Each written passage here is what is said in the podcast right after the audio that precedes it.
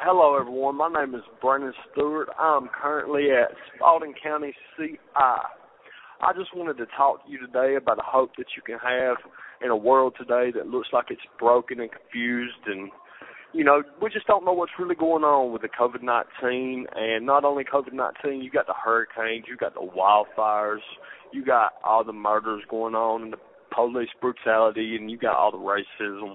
Everything that's going on in the world today. And I just wanted to say that if you're affected by this, in your lives is affected by this, which is everybody, because I know COVID has definitely affected everybody's life. I just wanted to tell you about a hope that I got.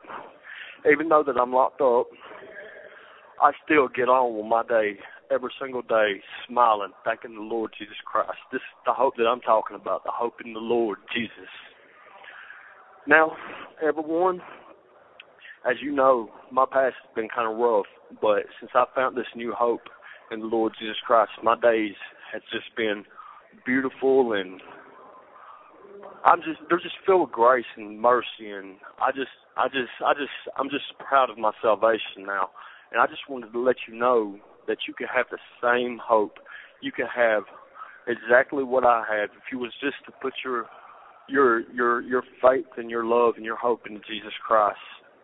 I'm telling y'all, salvation is something that's it's something I ain't never experienced before. My life this past six months that I've been here has just been beautiful, and I just thank Lord every day that He handpicked me and chose me to be His child y'all just don't know what kind of hope that is. And when it comes down to it, at the end of the day, you have a reward for this hope, and that's to get to see the face on which you've hoped for the whole time that you've had it. And that's just not of seeing that face. That means there's going to be no more pain, no more suffering, no more crying for eternity. Do you understand what that means?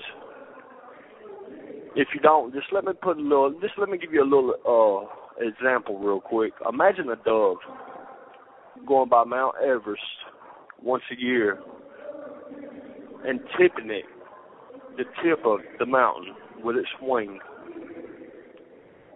Now, if it was to do that for years and years and years, how many years would it take for that mountain to go go away? exactly my point. That mountain ain't never going to go nowhere. That's how long eternity is. Imagine what that would be like to be happy for the rest of your days, all on that hope and all on that faith, since you put that you put with your Lord Jesus Christ. It's beautiful, and that's all I got to say for today. And I just love y'all. Oh no, I got one more thing I want to say. For those of you that's out there that's addicted, turn away leave it alone. It's not worth it. I've went through it my whole whole life, and I'm gonna go ahead and tell y'all right now, there is no joy that I've had that's greater than Jesus Christ. I love y'all, and I thank y'all if y'all listen.